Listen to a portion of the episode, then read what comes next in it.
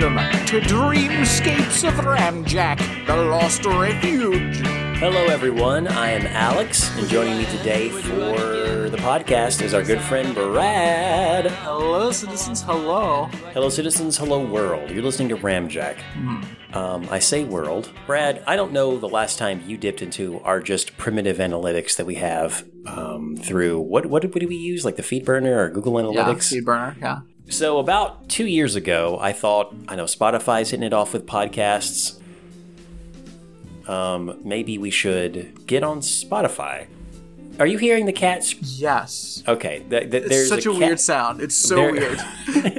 Panther times are happening as they are wont to do. Um, I actually had to take the dog upstairs before recording. I was hoping to have her nearby to show, to show Brad how adorable she is. Um, but the cats were fighting with her, and now they're fighting with each other. Stubby, it's time to go.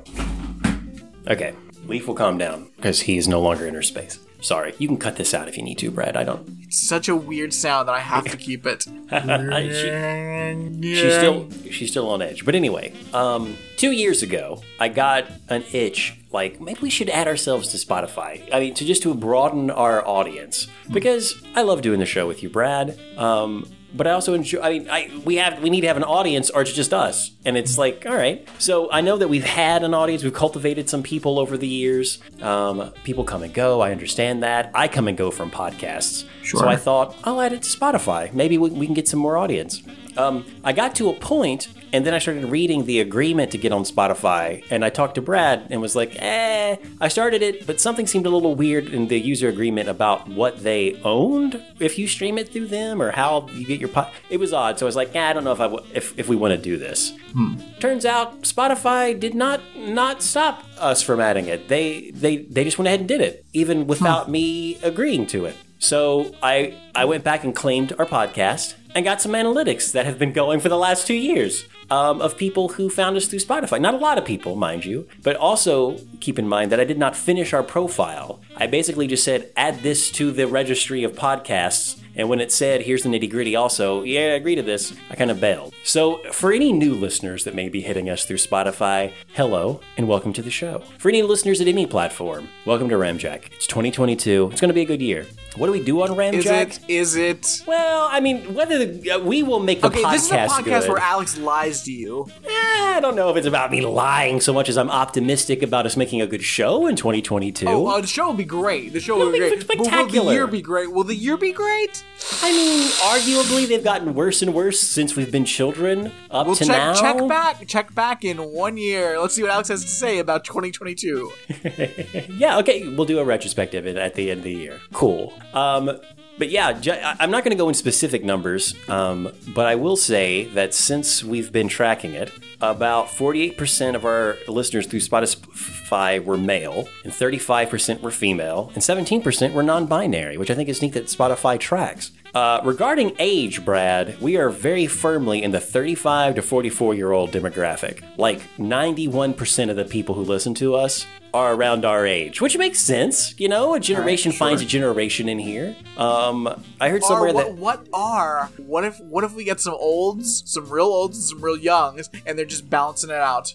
Ooh. Um, we do have uh, two percent was uh, forty-five to fifty-nine. Don't know who these people were. Uh, Five percent were twenty-eight to thirty-four, and then less than one percent were both uh, twenty-three to twenty-seven, and then one percent was eighteen to twenty-two. So I, I don't know if, if Alfio was in there somewhere, if Alfio's gone forever, who knows? But it, we got we got a few people, I, but mostly people our age, which is fine, no big deal. What are the people listening to that listen to our show, Brad? That's interesting, and I wish they showed me more. But the only thing they show me are musical artists. A lot of people like Katy Perry, which I guess makes sense for the age, but okay. Flo Rida, Kid Ink, uh, Miguel, Missy Elliott. Just throwing out some people that these people like. Okay, cool, whatever. Uh, Brad shaking his head. No, no appreciation for my music. No Eh. clue. No clue. When it comes to countries, though, the United States is obviously most people listen to us in the States. But after that comes the Netherlands. Oh, And then after that comes the United Kingdom, which doesn't shock us because many friends of the show are in the UK. Uh, but then it's France, Australia, Poland, Denmark, and Brazil. That's the top eight. No one's streaming us in Canada, which is fine because not everyone listens through Spotify. That's something else. Yeah. I do not use Spotify for podcasts other than to track the analytics of our podcast. Why would I? I have my own podcasting, guys. I'm OG podcast. Been doing this for over 10 years, listening to podcasts for a lot longer than that. Well, not too much longer because podcasts kind of came up around that time. So we're old school. We have our own burners and our own apps. Like, come on. I get my RSS feeds raw. Like I don't, I don't need this kind of crazy. No. But I'm glad we're on Spotify, and I, I'm kind of happy that people have found the show through that. Even though I kind of told Spotify not to do it. It's cool. Sketchy. It's fine. It's a little Weird. sketch. Weird. It's a little sketch. I will say, oh, like go ahead. I, I, I know there was one of them because I, I don't I don't use any of those things. I like I've I've got Stitcher to listen to some weird Stitcher premium shows. Um, but like that's the only thing I use other than just Overcast. Um, Hmm. yeah, I use so- Overcast too yeah, exclusively. it's great. It's great. Um, but like, does Spotify? Did they put ads on? Because I think I know there was one of them, and I don't know if it was Spotify. There was adding ads to your podcast, and then they make the money off of the ads, and you don't.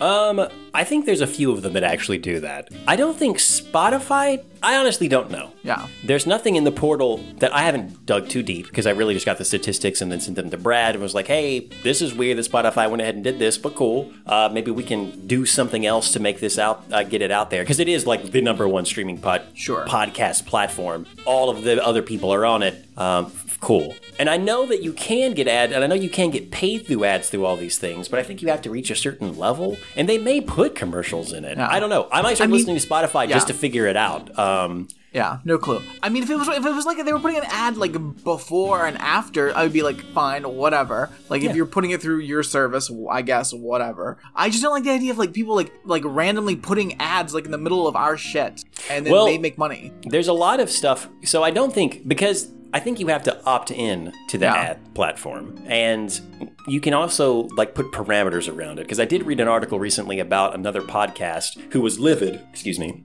Because they got feedback from their listeners that they were getting weird commercials spliced in to their podcast that was very like if you listen to the show the commercials did not gel uh, very similar to like something uh, let's pretend they were very liberal like an extreme conservative commercial appeared in the show and they were like what the fuck's this about and they contacted spotify and they're like sorry we didn't mean for this to happen um, something just got crossed on the back end sorry uh, but it kept happening to where they were like, "What the fuck, Spotify?" So I don't even know. I, mean, we, I can look into it. If they do just add at the beginning and end, do we just was- I- I toss the was- yeah. dice to see what happens?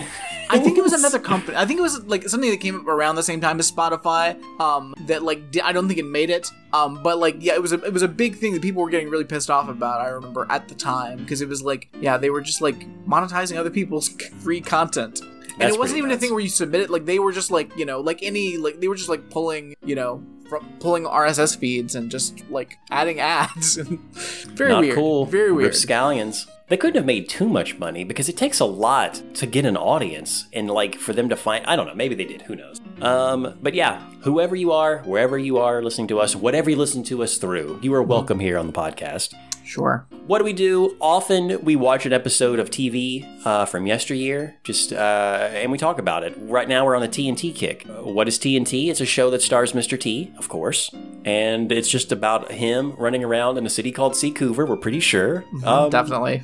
being a detective uh, with a prosecutor. No, she's not a prosecutor. She's a defender, right? Yeah. Yeah. Amy Amanda, whose actress I, I cannot remember off the top of my head, but it's a good show. It's a fun show from Great the 80s show. that most people do not remember or even knew existed. I know I didn't. Such a good show. I like guys. I can't wait to talk about this episode. It's so weird. Yeah. It's so, weird. Playing with fires this episode, and it is maybe the weirdest episode of TNT, or at least has the most strange characters in it. Yeah, Like, the way they lot. deliver lines, There's the one off lines that they get. Like, it's a fun time. Yeah. But before we get to the TV show, we always like to talk a little bit about what's going on in life, the world. Um, first of all, first of all. Alex, um, I, I can't believe you didn't say Happy Holidays. Um, we're recording this on January sixth.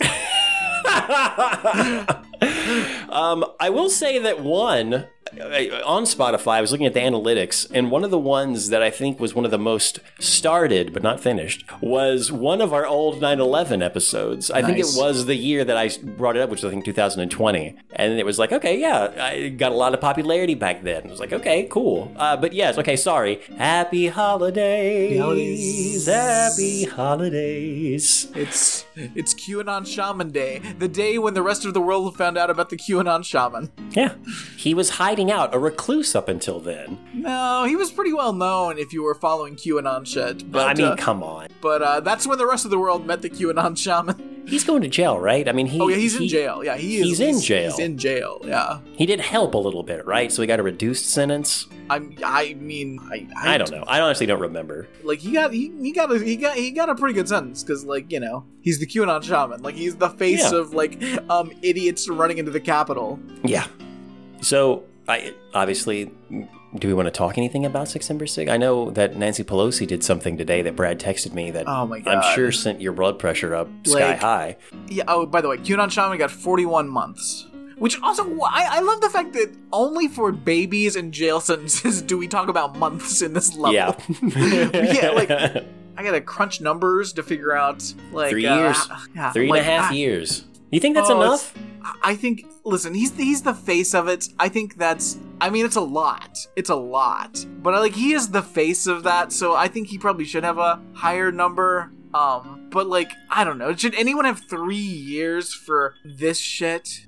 It's shocking that he got three years, part of a movement that is largely considered, and maybe rightfully so, an attempted insurrection or coup or whatever. Uh, but people who just get the smallest amount of marijuana on them go for 20 years. Just, uh, sorry, 20 Uh, years. Okay, yeah. Well, like that shouldn't. Yeah, that shouldn't exist at all. But like, we got to reduce all the sentences. Like, but like, yeah, of course. Uh, that goes without saying, obvious. but Without also- going into the atrocities of like for profit prisons and all of that, which, Yeah. yes, There that's should be no bullshit. for-profit prisons. There should be no drug charges. The, Yeah. Everything, all drugs should be legal. Um, Wipe it. But also, like, like dressing up like an idiot and walking into the Capitol, like, also shouldn't put you in jail for for forty-one months. Like, that's insane. Like, he, like he's an idiot. Like, I.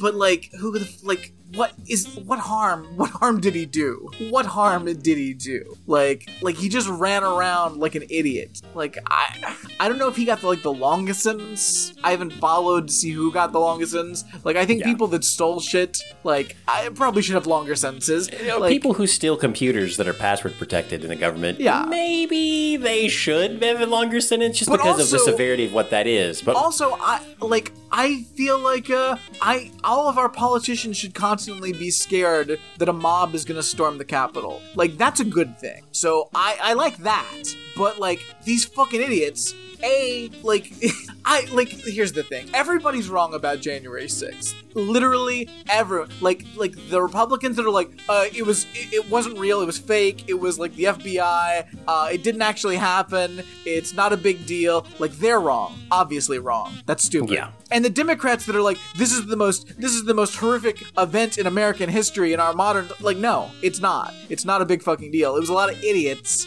that like ran around like they, nothing fucking happened like i mean yeah some people wanted shit to happen but they were too stupid to do anything because they're fucking idiots there were some people that were prepared to do more, and through their inability to organize and or actually do anything, or like to get there in time or not understanding things, it was not allowed. It didn't happen. yeah Um, now, those people should be. I mean, anyone who uh, premeditates uh, criminal intent like to that level and tries to execute it.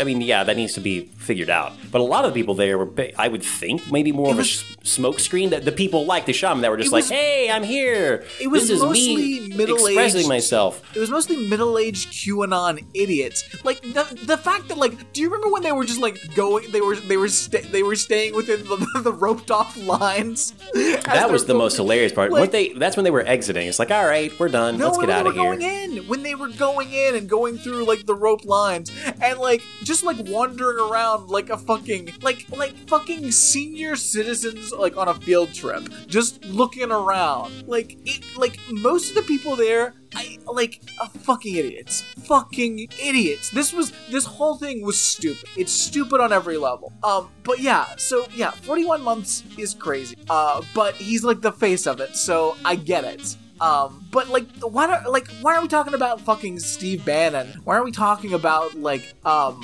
Alex Jones guy that went in there? Was it was it? I don't remember if it was Owen Shroyer or or Owen Shroyer or um the other guy. I can't remember. Um, like like people that like actually did shit. Like Yeah. I know like they they want to question Sean Hannity now. Um, but like I like I go after the people that actually did something, and they're not because the Democrats are useless. Like this whole thing, like it, like I we ca- I feel like we called it. We recorded on January fifth last year. And I said nothing will fundamentally change, and I stand fucking by it. No matter what happens, nothing is gonna happen. And guess what? Nothing fucking happened. I, I don't understand why they hesitate so much to just go ahead and investigate things to the way they should be investigated. Because they don't want to. That's I mean that's that is the only answer we can come up with now. Like, Like, definitively, there is no defending it now. There is no, No. well, they're trying to. It's like no, they are purposefully slowing this down or not doing the things they need to do. They're not Yeah. obstructed by anything really. They you are just all- not doing your job. like the Democrats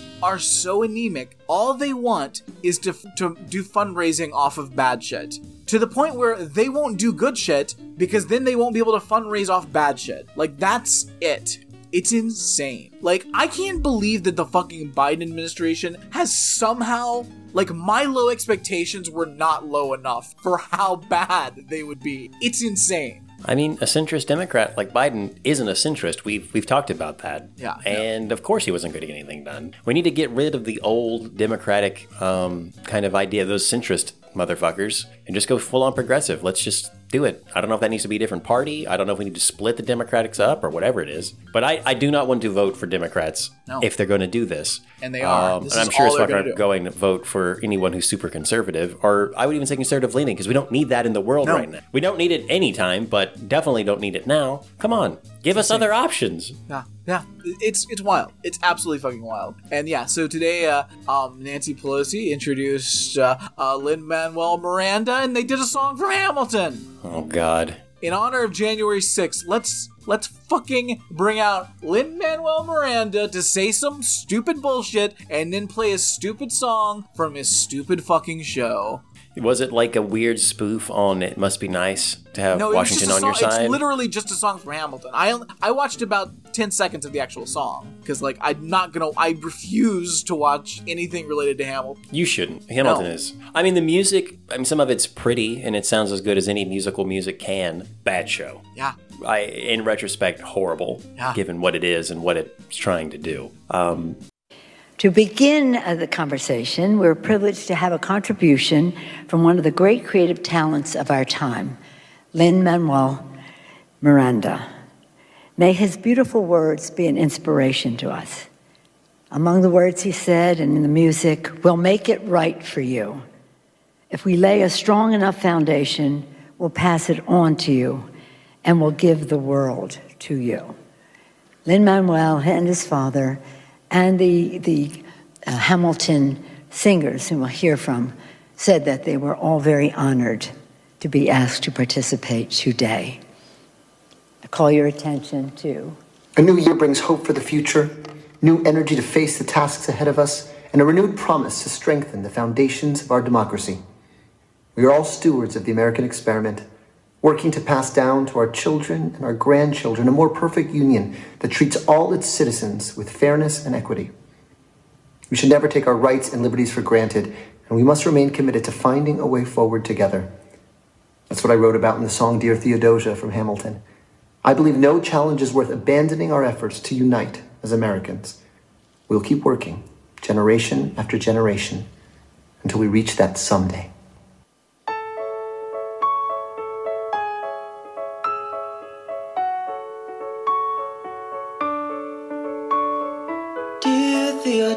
What to say? a lot of people were bamboozled by it, though. A lot of people got into musicals by that, like younger people. But, you know, a little research, you're like, "Eh, I don't know if I want my fiction to be this far off from the truth. And Yeah. it's pretty horribly off Like, from the truth in a way that almost makes it gross and weird. Like he read. We've a- talked about it before. He read a Ron Chernow book and stopped there and was like, "I'll write a musical based on a Ron Chernow book." Like you don't base like your historical knowledge off a Ron Chernow book. Like if you want to take it as a point and then like learn some more, okay, sure. You can start like I read that George Washington Ron Chernow book. That was a fun book. Um, but like I'm not gonna like if I- I'm not gonna like write something about George Washington based off of that book. Oh, I mean, you, you want more resources to make sure everything in there is right. I mean, there's a lot of other things that probably didn't cover. You don't. I mean, you yeah. don't. You don't think I should just like pick like a right wing lunatic and like base everything off of what they said? No, this isn't like high school when I'm learning to write a paper or like produce content.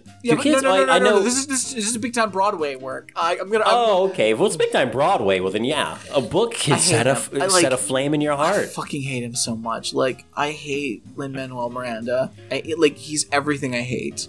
I like. I am glad I no longer work in theater because Lin Manuel Miranda exists on this planet. It's weird because the, the guy can write some bangers. Like he wrote the song for Moana, like Disney's Moana. He wrote the music for that, and it's good for the most part. There's some things I've questioned. Um, and he recently did the stuff for Encanto, which is the uh, new Disney um, movie about uh, a Latin American family who gets magic from a candle. Uh, we watched it. I think did I talk about that on the show? You did, It and was- you call you called it Enchanto. Ooh, Enchanto. Uh, I mispronounced the words a lot. Welcome to the show, guys. This is, uh, I don't think that's going to change in 2022. Um, but I didn't realize until after the fact that he wrote the music for it. And in retrospect, after I heard it, I was like, oh, yeah, that makes sense. It's okay. Not great. Some of them are better than others. Eh, it's what it is. I, I, I'm not a huge fan of his either. Don't know his music, but personally, I hate him. Like his politics are stupid, wildly stupid. Agreed.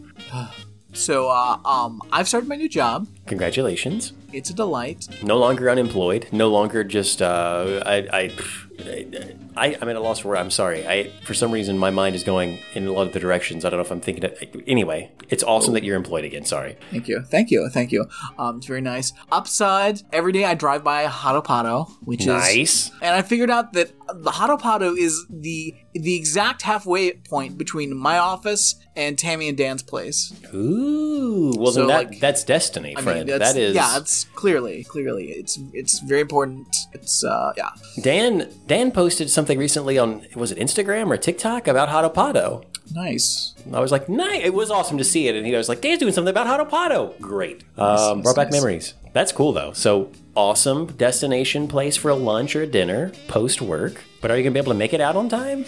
um, always because um, I work in a in a branch. So like I'm not in a, in the corporate office. I am in the actual branch. Um, and so uh, they gotta lock the doors. So uh, I'm out of there at five. Out the door, five o'clock. Pretty sweet. It's very nice. It's very nice. You you explained to me before the podcast. Um, do you mind if I say this about your company? Because we're not giving names or anything. Sure. And I, I think it's a neat idea. You said that your company at one time was in a big corporate building. They sold it, and now everyone is disseminated across the branch offices. Yeah, yeah. And I, uh, I think they may get a corporate building at some point, but I I don't I'm not sure the specifics of it. But yeah, so I don't think they should. I mean, who knows? I don't I don't know. It's it's it's it's interesting, but like How different would any corporation be that owned like branches of anything? Or like, what if the CEO of McDonald's? What if the executives were just located in a branch, just like a McDonald's restaurant? There's just How like yeah, much would change? It's it's be wild. It'd be wild. Yeah, like all of IT is like um in like this one branch. Yeah. So and I technically fall under IT. So What if everyone from IT at Walmart just worked from one Walmart as opposed to a company, like a mean- corporate building? wild, wild. It could change everything. It's not going to change capitalism. It's not going to get wildly better overnight. Like, we need to get rid of it. We need to replace it with something better. Brad's had some ideas on the show before. We all have ideas that are good. But it might help a little bit in the transition process. May speed it along. Who knows? Maybe. Um. So one of the things we do at my new job, they have like uh, they have like the big uh, team meetings like on you know Microsoft Teams, and like this you know they were talking about like New Year's resolutions and like Oh, you know and, like you know motivational shit. You know, same old, same old, whatever. Um. So like you know they're just playing like some videos and stuff. And one of the things they played a clip from like a TED talk. And oh God. Yeah, I mean mileage may vary, uh, but uh, they played this one clip um, about about like building habits, and it was this woman, uh, Christine Carter, um, who was giving the TED talk. They played this clip from, and like she's going on, and it's like you know, like it's everything you know you would expect, you know, from this sort of thing. Like no surprises really, until she said something that like just like I, in my mind, I heard a record scratch, and I was just lost for a little while just thinking about this. Because her whole thing was like make uh, make small make small achievable steps um to build habits like you know and like if like you want to like be able to run a marathon um just make yourself run for one minute every morning and if you make and if you run at least one minute that's better than not having run at all and eventually you'll run more whatever fine Yeah. Okay. Okay. But, like, you know- the the most delicate of entries into something like marathon running. yeah, but it's like- run a minute a day. but it like building a habit building Yeah, a habit I was her, her whole thing and so she's talking about like and you can do this for all kinds of things you know if if you want to eat healthier just like add add one vegetable to your meal like one you know whatever and she's going on and on and on and like That's whatever. a little different than like the running thing. That's Whole- more like whole- eat half a carrot. I agree, I agree, but like, Go hold ahead, I'm on, sorry. hold on. Um, you know, add one vegetable to your meal. Like, and this works for anything. It can work for it can work for your you know your exercise goals, your fitness goals. It can work for your personal goals, your work goals. Um, if you're trying to to be a better anti-racist, I'm sorry. What? and like I I've stopped because I'm like, wait, what is the small step for being an anti-racist? like what is the like what's does I that need to mean clear- like you like I'm gonna say the N word like this much less? Perhaps you want to use less plastic, or meditate more, or be a better anti racist. Maybe you want to write a book or eat more leafy greens. You can do and be those things starting right now. The only requirement is that you stop trying to be so good. Like what does that mean? How what's a small step towards being a better anti-racist? I'm curious as to what. So, so just to be clear, it is someone who is it someone who wants to be less racist, or is it someone who's like, I want to, I want to make it a part of my identity to be anti-racist? How do I let people know that I'm not racist and that they shouldn't be racist too? Like, I'm confused as to what this. it could be either of those. There's yeah, it's it's a while, but it was like just and then like and she kept talking after that, but I didn't like none of the rest of it registered because I'm just in my mind thinking, what is the what is that small step? What is your small anti-racist step? like what what does that mean? What does that mean? what is the equivalent of running for for 60 seconds in the morning to being anti-racist? What is that like? The smallest of steps. Yeah, I think you hit it with use one less slur a day. Ah, Because you can't go cold turkey. No one No. just go. No one just shows up at a marathon. Yeah. I've never done anything in my life. No one just loads their plate with vegetables at dinner, and no one just looks at the world and says, "You know what?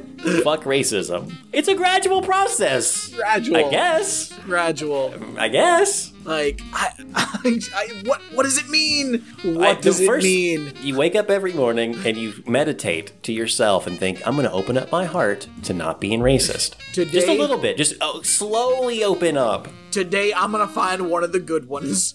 Jesus. I mean, because if you were racist, that's how you would think, right? Yeah, that's. I mean, You don't, you don't even have the tools or the understanding to know how to not be. It's so, like, I. It was such a weird thing to throw in there, and I. It like it bowled me over.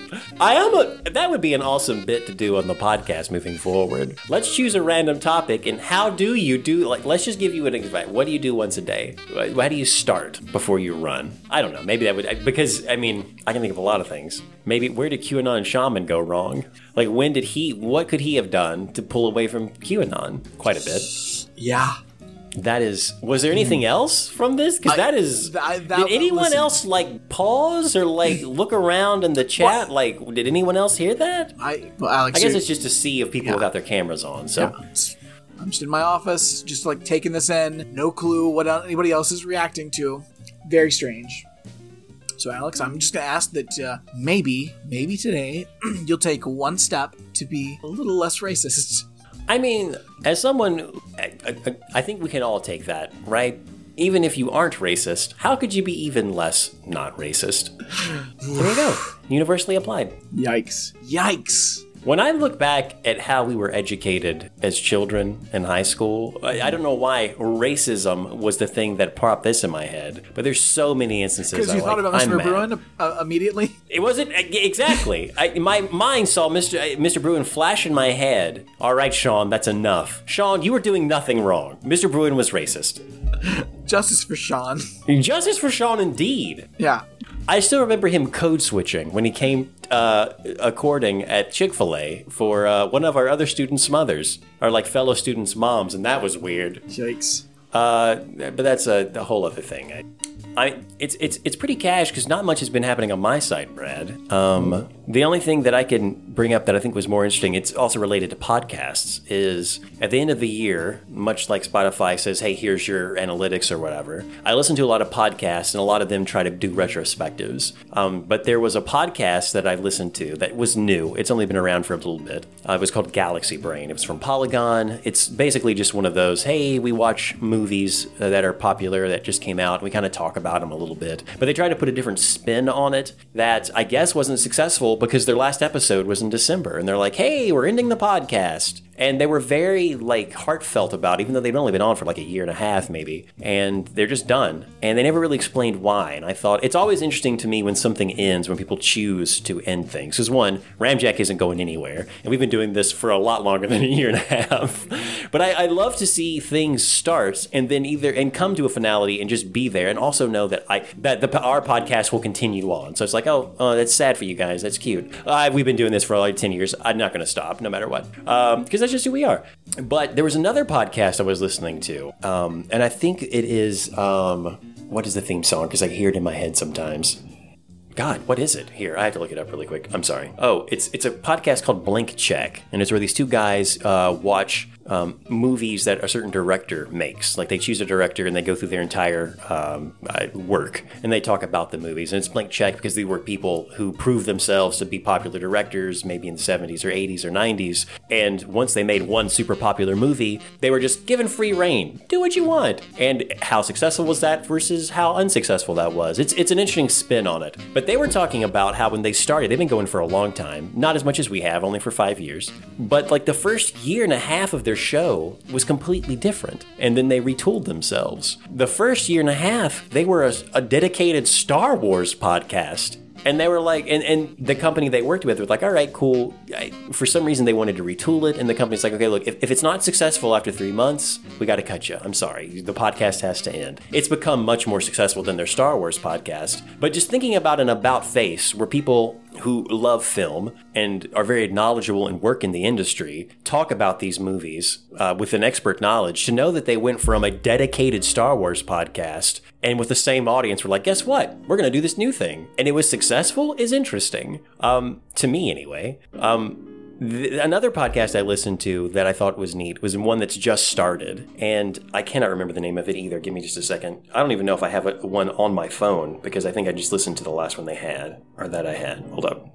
So this podcast is called Let's Learn Everything, and it's three intrepid young scientists um, they're like fresh out of college. They're in their mid to late 20s. And they're talking about, hey, we started this podcast. We've been doing it for about a year. We do a lot of science stuff. They come to um, someone basically asks them a question and they go and they research it and they bring as much as they can. And they, they work in different fields of science and they are scientists. But they decided on this episode to kind of go back and give you more of their history of how they got into their respective fields and also um, how they got into podcasting. And the fascinating thing, these are all 20 somethings, is that there is a clear difference in how they have grown up, which we know exists. We know that kids now are more into technology. But these podcasters, these young podcasters, have been in it from the get go, and their experience through life is demonstrably different than ours, like totally night and day. And it's weird to me that they like have always been in social media as soon as they can remember. They've always had accounts. Uh, they have always been dabbling in making digital content. They were talking about how they struggled when they were younger uh, to like find their voice and like their thing. But then when they got older, they found success on TikTok, and then they started messaging each other through Instagram and some another social media platform. And together they kind of formed a group, and they're like, all right, let's make a podcast, and they did.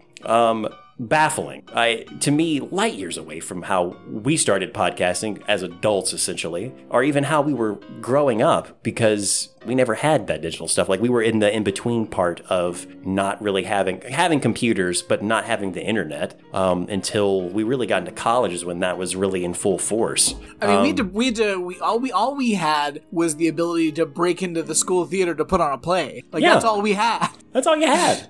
And then fucking Brian Hoppers left the door open and like it flooded. But that's another, another story. Another story. Uh, different. Yeah. time, different times. Reddit, chat rooms were just hitting the ground. We had AOL and discs, and like it totally different. These kids were just immersed, and I'm almost jealous of them if I didn't know how horribly they are fucked by our society in the future. Um, something's got to change, or these kids aren't going to really have. They're going to be struggling like all of us will eventually, um, because that's what capitalism does. But it was just weird or interesting to kind. It kind of put me in perspective of our our situation, Brad, our podcast, and what we do, and that uh, there's podcasts come and go. I'm happy to be here with you podcasting and still doing the same thing we do as friends on the show today. And I don't know, maybe maybe everyone in December or November feels that way. Um, we recently sold something um, uh, just on like the Facebook Marketplace because we wanted it out of our house. We just needed to sell it. And the guy who came wore a cowboy hat, weird, uh, super conservative dude, and he just chatted. He just wanted to chat a little bit, which was strange. And we tried to cut the conversation short as we could. But he wanted to get nostalgic about things. He's like, you know what, guys, this might seem crazy to you, but when I went to college, how did we get you there? I, I don't know. But he started talking about it. When I went to college, we didn't even have computers really. I typed everything up on a typewriter, and I had to go to a library and use something called uh, the Dewey Decimal System on these cards to look up books. I didn't have computers. And I said, Yeah, dude, I'm like almost 40. I know that life. I lived in that kind of life of typing. I never had a typewriter because I was a kid. Well, we did have a typewriter, but I never typed it up for school. But I remember the Dewey fucking Decimal System. I've been in libraries and looked up stuff. I don't know why he thought I was like a child, but Here, whatever. here's an extra ten bucks. Just like uh, take take this away. Like I, you can have it for free. Yeah, just I- get it. Get out of yeah, here. Yeah, just yeah, just go, please, just go. I Just take this wax and get out. nostalgic. Get out. I talk. I, I have parents. Like they told me how it was like for them. Like I've talked to other adults. I know the Yeah, past. you may not know about this, but uh, It might be weird to you. this may sound strange, but I remember. Uh, I remember uh, we had uh, we had uh, VCR. We watched movies on on cassette tapes, and uh, and we had these things called DVD players. You guys don't remember that? That was a What do you mean I don't remember it? I'm not like like. Are there people our age that don't? I, I if younger I can understand, but even like You guys may not know about this, but uh, I remember, you know, uh, you know, there's uh, you know, the there's a new Matrix movie. I, I- you know, I remember when the first Matrix came out a long time ago. May not- you probably don't, you probably don't know about that. You probably, you probably think that this was the only one. Uh, no, they, there was more time. of them, more of them before. Now, the weirdest thing about these Marvel movies is that when I was little, when I was a kid, and you maybe don't know about it, the X Men, they had movies for them. Did you know they were the first Marvel cinema movies? I bet you didn't. you probably tapped away on that computer over there. I, I, I, I don't, I don't know. There was a. I, I also saw a TikTok in this same week that um, where a guy was like, "Hey, Zennials are a thing. That's an in between millennial and a Gen Zer. And guess what? These are how. This is some things you might be able to to pinpoint whether you are or not. Uh, and they were like, "Hey, do you know what a DVD is?" And I'm like, "Everyone knows what a DVD. Even now, they still have DVDs out. You can look at them." He's like, "If you remember what DVDs are, but you remember like when you had VHS as a kid and it transitioned over to DVDs, and maybe you knew what Laserdisc was, laser disc was, you're a Zennial." And I'm like, "That I don't know. That's weird." That's that's pretty much all. I, I've been very reflective uh, this these last this last week uh, of my place in the world, and these people telling me that I may not remember things that I quite obviously do, and You- you may all not the people this. around We us to- studying the craft around us. B- before uh, before we took all these uh, the pills, you know, we used to eat uh, we used to eat breakfast in the morning. Before it was all just like you know pills and like whatever, you know. Yeah, we, we, would- we would we would eat breakfast. Sometimes we'd have like like a bacon. You don't you don't probably know what that is. We'd have uh, bacon. We'd have eggs. Like they came from chickens, like eggs. Um, ah, you know, I you're never gonna understand. You're never gonna fine, understand. kids. Kids today. You just eat your you just eat your food pills, right? That's what you guys do. I don't know. I don't know. Hmm. Alex, it is that super, super special time of the week where we think about January 6th, of course, Of course. but also TNT. T.S. Turner was a city smart kid fighting his way off the street until he was framed for a crime he didn't commit.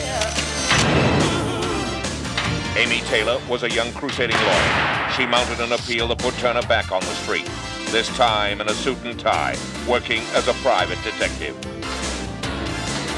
Together, they are TNT.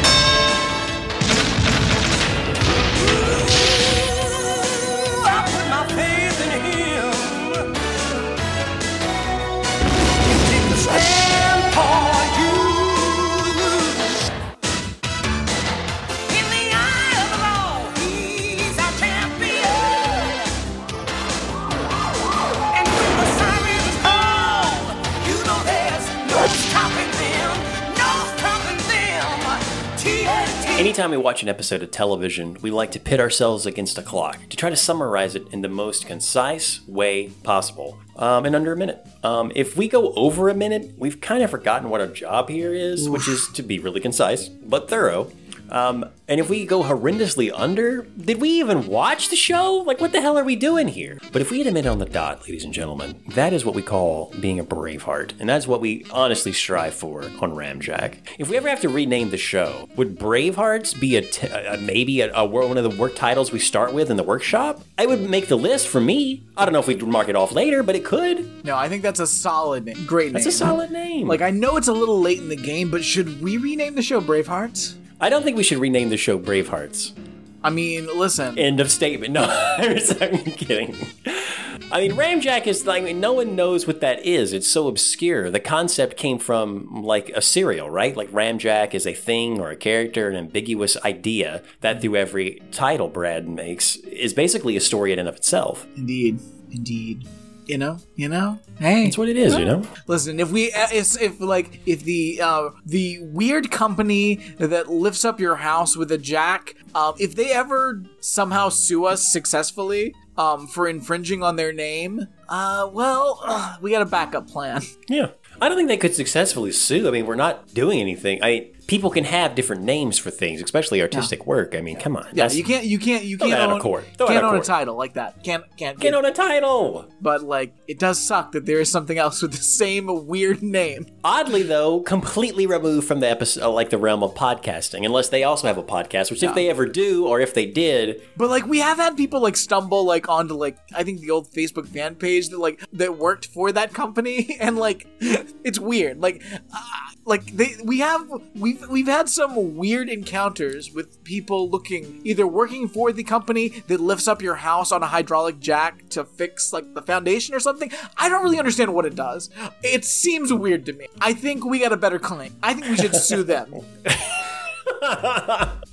I mean the uh, the link for we don't have a Patreon, but the uh, what was it a PayPal or something? I mean it's there No. if you want to send us money for the funds to maybe successfully in small claims court because it doesn't cost that much. I don't know what we would try to sue them for, but Yeah, but we'll fucking take him to court. We'll fucking do it. If Alex Jones can sue the government, like we can sue the we can sue that company that lifts your house up with a hydraulic jack for some reason. I mean, all seriousness, it's only been awkward run-ins with them. It's not been like Yeah. anything malicious. They haven't been like, "Hey, stop using our name." If anything, it's like, "All right, Okay. because Well, they, know because they know They respect the territory. Yeah. If they come over to the podcast realm, well, then we've got something oh, to say. Well, then we'll fucking, we'll fucking, we'll take them out. We'll take those motherfuckers out, and they know it. That's why they haven't even tried. At the same time, I know nothing about hydraulic jacks to lift a house. Brad and I don't even have no interest in that mm. field. Nope. There's no need. Nope. It's covered Yeah. by, I'm assuming, the fine folks of Ramjack. I, but I don't know. I don't know. I don't know anyone there. I've only had awkward run-ins with them digitally. Don't know. Don't know. Uh, what I do know is, Alex, you're gonna have 60 seconds to summarize an amazing episode of NT called "Playing with Fire." and how does it? Mm. Please take a moment, collect your thoughts, think about what happened in this episode. What were people doing? What were people doing? What were people wearing? Uh, I mean, truly, the fashions were pretty amazing this this week. like, is Flute Girl my one true love? Like, She might be. like I feel, I feel like we could have something. Um, We'll get to that in a minute. Yeah. Tell me when you're ready. Literally in a minute. Um, I, I I'm gonna try it. All right. Let's go for it. All right, get your hydraulic jack ready on three, two, one, go. So someone is setting fires in the park, or near the park, in small buildings, and they're not really sure who's doing it. But there's a girl who was seen exiting one of the buildings and started playing her flute out in the park. It's a beautiful music, um, but it's also November, so it's a little suspicious. So the cops think that she may have set the fire. Uh, of course, Amy Amanda is uh, assigned to help her in court, and she's the, the flute girl's very defensive about all of this. Well, there's another guy who is got a development happening. He wants to uh, start some kind of housing development, and there's suspicion by at least Flute Girl and a few others that he might actually be the one setting a bunch of fires to and, framing Flute Girl for it. TNT is on the case. Mr. T uh, interacts with a lot of crazy characters on the beat to try to figure it out, but in the end, uh, it's Flute Girl who traps and gets a confession on tape uh, in her recording studio in an abandoned building from the guy who has been setting the fires for the housing developments. And case closed. One minute. Thank you, thank you. I would like to uh, thank the podcast, of course, uh, Ramjack, uh, the, the fine folks there that Riggs Homes, uh, Brad for always being here uh, with us, and then of course uh, the people who listen, whether that's in the United States, the Netherlands, or wherever, the UK. Indeed, indeed. What an episode. It is. So, am I wrong? But did the last episode not have a costume change? Um, Because I thought sure. something was off, and I I know one of them didn't, and because because I saw it here and thought, oh yeah, did the last episode not have that? Because it's always been in the episodes, like it's a staple. But I could have sworn in the last episode they didn't do a Mr. T costume change. there have been a couple that didn't have costume changes, so this is, this wouldn't be the first. Okay, Um, but I think the last one did. I just it's been a while. Um, totally cool. Um, first question: Where where is Renee and where's Soapy slash Sophie? I mean, inquiring minds want to know. I Sophie slash Soapy. I mean, I, I love when she's ever in the episodes because she's just so kooky and bizarre. I, I, Renee hasn't been in an episode in a while. Yeah, I mean, like they had Aunt Martha doing um Sophie slash Sophie's job. Maybe Sophie slash Sophie will move on to greener pastures. She's an intern. Who knows? Who knows? Maybe she's taking a break. PTO. I don't know how it works in other countries or in Seacouver. Hmm. But I wish that they had been in this episode just because of how kooky and fun it is. And I think, in particularly, Sophie Staff Sophie would have been right at home. Or do you think that Flute Girl's kookiness is so overshadowing that it would have been awkward to have that dynamic in the show? I who knows? Who knows? Because Fl- Flute Girl is a different type of mystery. yeah, but like Aunt Martha didn't interact with Flute Girl any, so I feel like Sophie slash Sophie could have just done what Aunt Martha did in the episode. That's my like. I mean, I'm glad we're using Aunt Martha more, but I'm like, what do we? Can we only just afford to pay one actor? Do we just constantly slide out? All right, it's either going to be Renee, um, Aunt Martha, or Sophie slash Sophie. The fact that they're in the title screen is the weirdest part because they have not. Sophie, slash Sophie, and Renee have not been in enough episodes to garner that. They they're guest stars at best at this point. Like And another thing, all right, like we call it, we say Soapy slash Sophie because it says Soapy on IMDb, but it's clearly Sophie. It always has been Sophie, but I still like saying Soapy slash Sophie. When is the Amy Amanda situation gonna get cleared up? Because they say both Amy and Amanda. Like that's what's wild. her name's Amy Amanda. Like- it's her first and middle name. It's super weird. Like they they say in the opening credits, like I they they say Amanda, I think, and then in the show they're always saying Amy. Mm-hmm. Like what's her fucking name? It's Amy Amanda. Double A. Like That's we what they are, called it before T came along. Now it's just, oh, TNT. we are in episode 14, and I'm like, I don't understand what's going on. Oh, It is bizarre. But speaking of not understanding what's going on, the start of this episode, I mean, it's a, it's a self contained story in a way, uh, or at least it sets up something that I want to know about. Uh, we, we, we see a, fl- a woman playing the flute um, in the park, and behind her, a building is on fire. And a guy with a camera runs up and starts just like taking tons of photos. A dude on a bike also goes up and tries to check out what's going on in the building. And the flute girl's just playing. So the guy, the photographer, is like, oh, I'm going to frame this shot. This is too good not to at least take a picture of. I don't know if anyone will use it. But, and he, he perfectly frames flute girl playing as a building behind her is on fire. Very reminiscent of the meme where there was a little kid smiling at the camera with a fire burning behind her in a building. Uh, Flute Girl did it first, 20 years uh, prior, but same vibe. Um, it is quite clearly night in the building exploding, and um, maybe it's just because the light just does something to the sensor of the camera, sensor, the film as is exposed. I don't know, um, but that's how it starts. Thoughts on any of this, Brad? I um it's such a kooks opening. Like I like just the uh, the fact that like we get this little like shack that's on fire because it's just like a teensy little thing and everybody's running to the fire. Everybody's running towards the fire. Mhm. I'm like, what? What are you? What are you guys gonna do? Do you like? Do you? Uh, do you have like a fire extinguisher on your bicycle? And like, I, My guess is maybe they think there could be someone or something stuck in there, and they're going to see if they can help. Don't know how, but some people run to a problem while others just sit on the side and watch it burn, or I- I completely could- ignore it. And that would make sense, but this like little like this I, I don't even know this they set this up clearly just to burn it down. Like I Mm-hmm. don't even know what this was supposed to have been. Like a park shed. yeah, it is like it a yeah, park shed. It's a park shed. It's a park A shed. shed. Like, some parks have maintenance buildings, I guess, like all over the park premises, and a lot of them are dilapidated. They don't need all those sheds. Like, whoever built them was crazy. There's so no- they're just ruins. there's no way a person could have been inside there um, when this fire began and either didn't escape or is already very dead. True, because but, this like, is an inferno. Like Yeah. it's And again, this little shack is like it is it's it's barely larger than a porta potty. Like I I don't know what you're trying to do, but there's like five people trying to rush into the building and I'm like, you guys can't all fit in there and it's on fire. you're Is it a your- restroom? Like five people are going to die inside there. I mean, yeah. There's a lot of questions about what this is because I've never been to a park that had this many. Because this is we we learned later this is not the first of the many buildings around the park that have been set on fire. Which is also that's when I was like, huh? Because Yeah, no, I didn't even ca- I didn't catch until the second time I watched this that that guy had set all three fires as Yeah. like a setup because Yeah. at first I thought I thought that like yeah he he was just taking advantage of the local arsonist and he was like oh I'm gonna set a fire now too and blame the flute girl and I thought they had just left the, the other fires unexplained and I was like well that's insane how what are you doing I Um, really wish that had actually been what the show because I also thought it was going to go that direction too up Yeah. until they said it, which yeah, and you then- could miss. Yeah, because uh, yeah, we find out that oh yeah, the guy the guy was plotting this, so he set like some teaser fires as like as a setup, and then he burnt his building down for the insurance money. I mean, all right, whatever.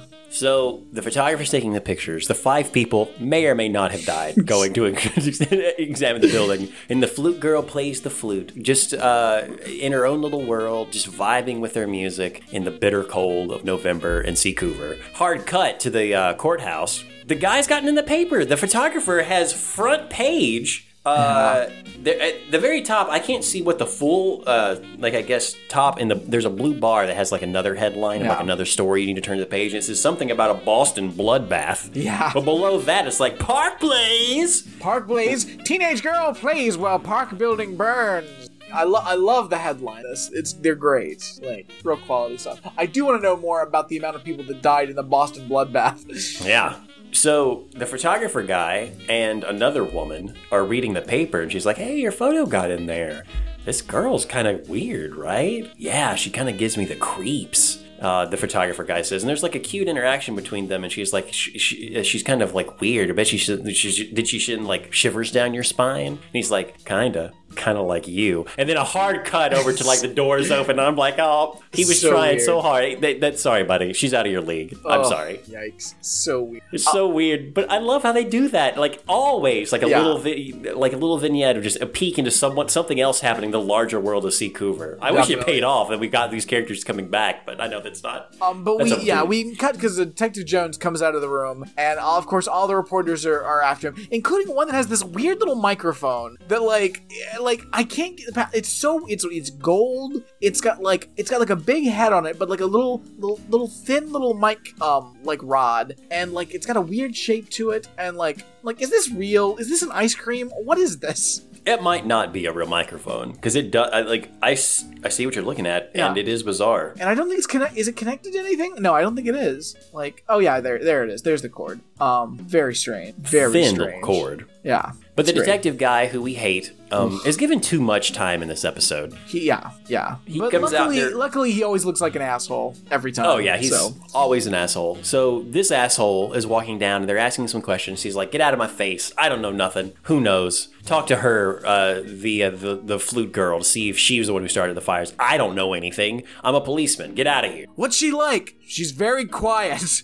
All right, cool. So Ugh. The only reason they leave him is because the court doors swing open and Flute Girl's out there with Amy Amanda. And they immediately, I I love that one of the first people to her says, Why did you start the fires? Like just instigating, like, Yeah, I bet you started. are you an only child?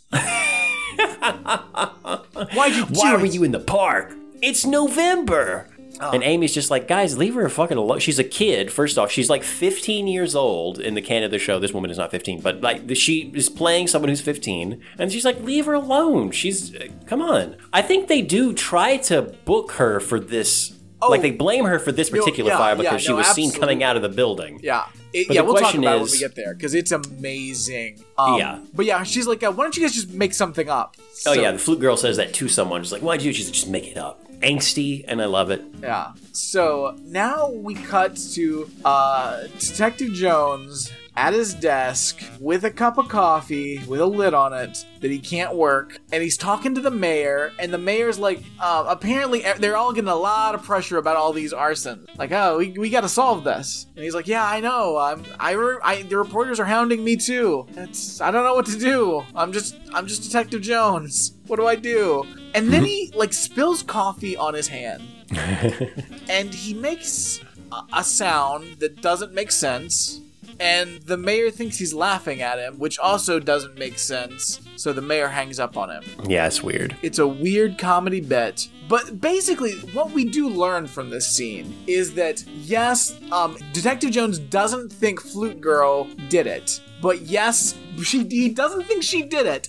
But yes, they are going to pursue her for this charge. And if they find any evidence to link her to the other arson cases, then they'll try to go after her for that too. Which is what the mayor wants to happen. The mayor wants to like, yeah, go. This flute girl did it. Blame the flute girl. And Detective Jones like, I don't think she did any of it. But I, I have enough evidence. I think I can pursue her for this one arson case. But I gotta find more evidence, or I can't like I can't uh, pursue her for these other things that I don't think she did. Which, at that point, I mean, still investigate, I guess, because there's a lot of fires going on in the park. But at the same time, I don't know. That seems weird to me, right? Like Yeah. that's wrong. Yeah, that's very bad. That's not what. That's not how that Got to should work. pin it on somebody. The media is begging for someone. Well, throw the 15 year old girl at her. Why not? I mean, I don't think she did it. But at the same time, she's there. She's a star. She's in the paper. Let's give her a minute. Let's give her some spotlight and maybe some jail time. Um, eh. so wild. So uh, Detective Jones uh, uh, comes out of his office, and Amy Amanda's like, "Hey, what the hell is this shit about? Why are you going after Flute Girl?" And he's like, "Ah, well, hey, listen, everybody's after me about this. It's like I'm I'm sick of dealing with reporters and shit. If Well, you, that's not a good reason to pin it on a child. Ah. Hey, if I were you, I, I, I would get her uh, to a psychologist and figure out what the hell's wrong with her. I also love how Amy Amanda says uh, she she says specifically the phrase firebug. Like it's it's weird to frame this 15 year old as a firebug. Nah, get her to psychiatrist. Firebug? I mean, arsonist would be the word to use. Firebug seems a little too off or away. That's some old timey shit. Like I yeah, pyromaniac is even better. It's old timey, but still, firebug seems strange to me, but adorable. I like. I just love that she would say it. Oh yeah, it's great. Um, so we go back to the office, and Amy Amanda's and Aunt Martha is dusting the radio and cleaning up and throwing away Mr. T's newspapers. Which is very like, does she work there too now? Like, what's happening? Maybe. I don't Where know. is Sophie slash Sophie? And also Renee. Both of which I believe work there in some fashion. Yeah, at least sometimes. Very strange. Um, but Amy Man is like, she can't figure out Flute Girl. She's like, I just don't get it. How was the place burning down and she was just playing a flute? Weird. And Mr. T's like, look, it's it's like when you work at the gym and you just get so into lifting weights or jogging or any anything, boxing. Oh no no no no! Just zone Mr. out. Mr. T starts to to say, well, you and Amy Amanda cuts him off. She's like, I know what you're gonna say. It's like when you're in the gym. And Mr. T's like, I was gonna say it's like when you're reading a book, bitch. Maybe you should focus on being less racist. Yeah. Just be a I mean- little less racist every day, Amy Amanda.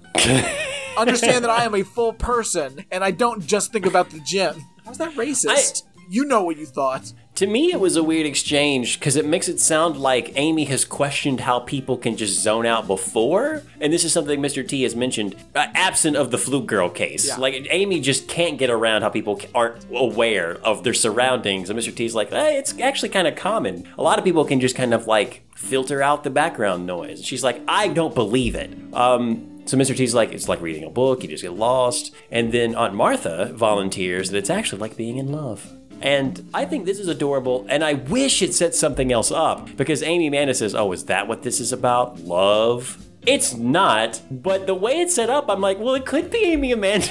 Why is there a meet for you in this? Where are you gonna find love? But that's about me having watched TNT and loving these characters genuinely. I, I, I genuinely enjoy this show so much. Uh, maybe Mr. T could find some romance. I don't know. I like rom coms, and I know this isn't that, but still. Um, and what about Decker? I thought him and Sophie slash Soapy had a thing going for a Yeah, minute. real. More of that.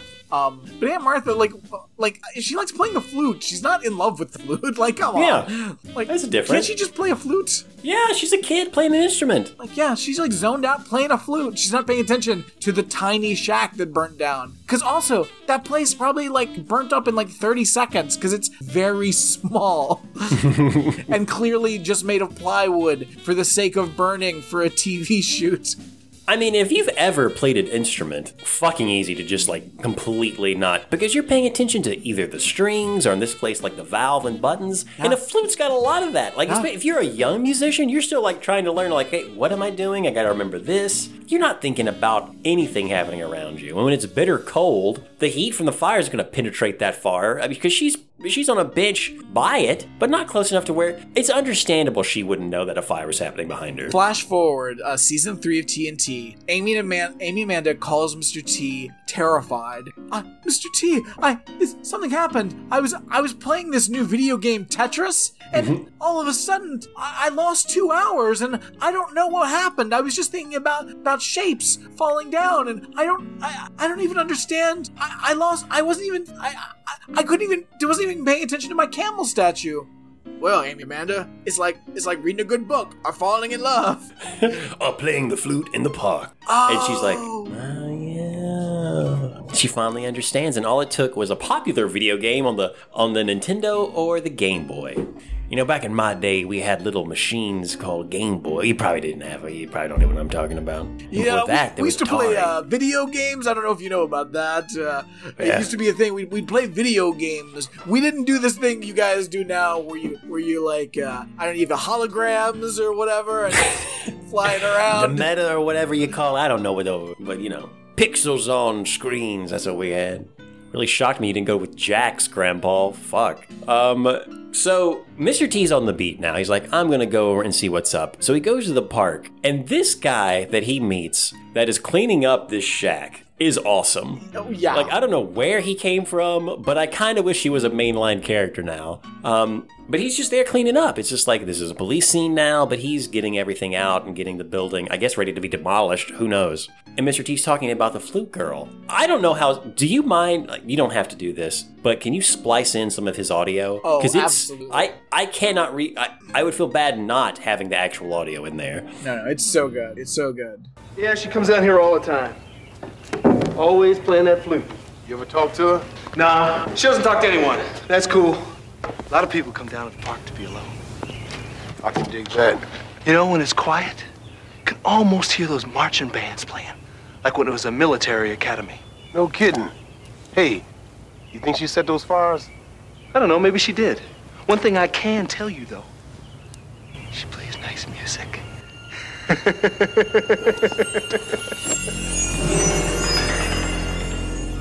Um, uh, so this guy is the the actor's name is Hal Johnson, and shockingly, this was his first uh, his first um, acting credit.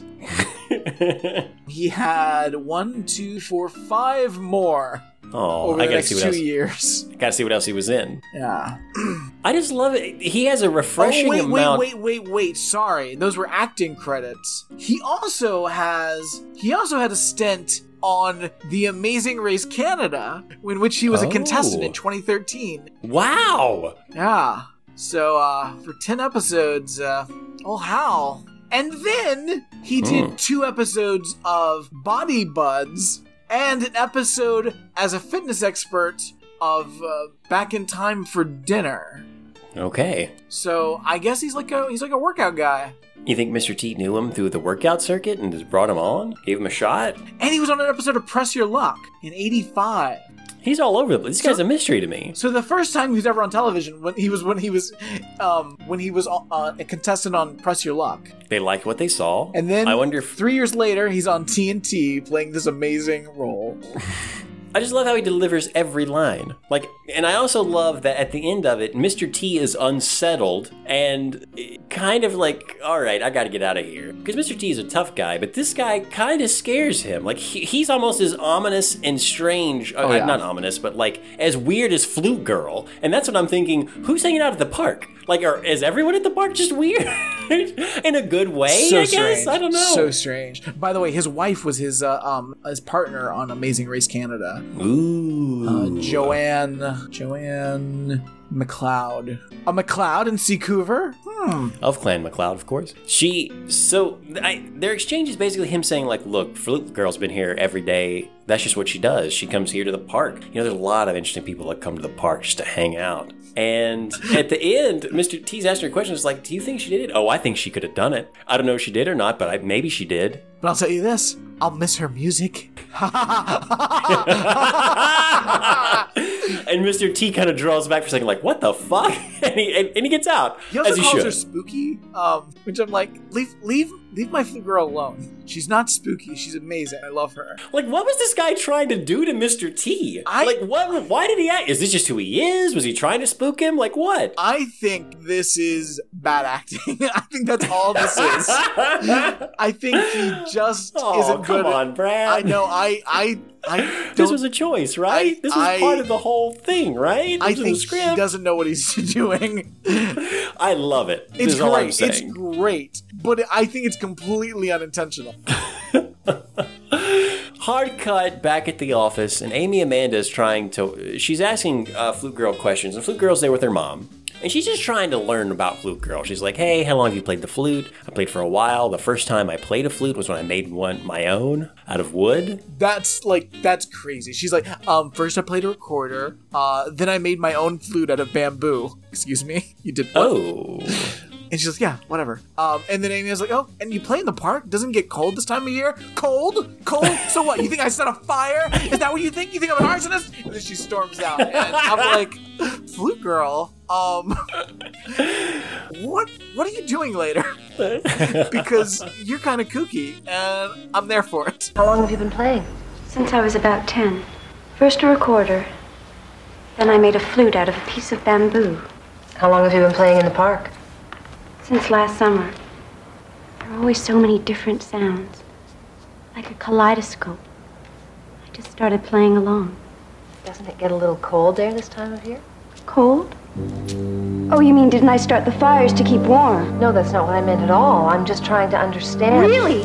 Well, why don't you ask the press? They've already got it all figured out. Oh, Felicity, please. I'm sorry. I love that Amy Amanda, because the woman who plays Amy Amanda, I do enjoy the way that she delivers her lines and the way that she plays Amy Amanda. Um, and the way that she she says after Flute Girl is like, "What? You think I started those fires to keep warm in the park?" I, Amy Amanda's like, "I didn't say that, and I'm not implying that. I'm literally asking, like, I'm trying to see how. Look, How I am perplexed you? by the." How dare I will kill you in the night. She probably just thinks I'm one of those firebugs. Mom, we're going. And mom's like, so sorry. I don't know why she's acting like this. Oh, I love it. I love it. It's so. It's so fucking insane. I mean, and, and the way that Flute Girl says all these things, just the look on her face, she looks crazy. Like, they are setting you up to kind of like, is she the one who set the fires or not? But I mean, and obviously she didn't. Though I wish they, I don't know. I, part of me wishes they had gone multiple ways with this fire, like this fire story. Like, they got the guy because he just happened to be the person that was burning it, taking advantage of it. But maybe she was the one who started oh, the fires, Like, we'll never of- know. She could have started one of those fires. Well, the dude in the park, the guy who was cleaning up the building, probably started the fires for sure, right? Definitely. If he's around Flute Girl hearing her, then of course he's near the fire, and he, like a pyromaniac, wants to watch the fire. Once he says that, he's the one, that, he's the weirdo starting all the fires. That makes sense. That makes sense. That's how it should have been written. Yeah, more of that guy. So good. So uh, after this, Mr. T goes to investigate. Um, he goes to talk to the guy that uh, saw Flute Girl last. He's the one that identified to the police. And he's like, hey, uh, so you saw Flute Girl? He's like, yeah. And then immediately the guy that owns the building comes out and interrupts. Yeah, he's like, like, Mr. oh, hey, Mr. T, you asking questions? It's like that. Mr. T doesn't even get to interview that guy because he's like forced back to work by his weird boss.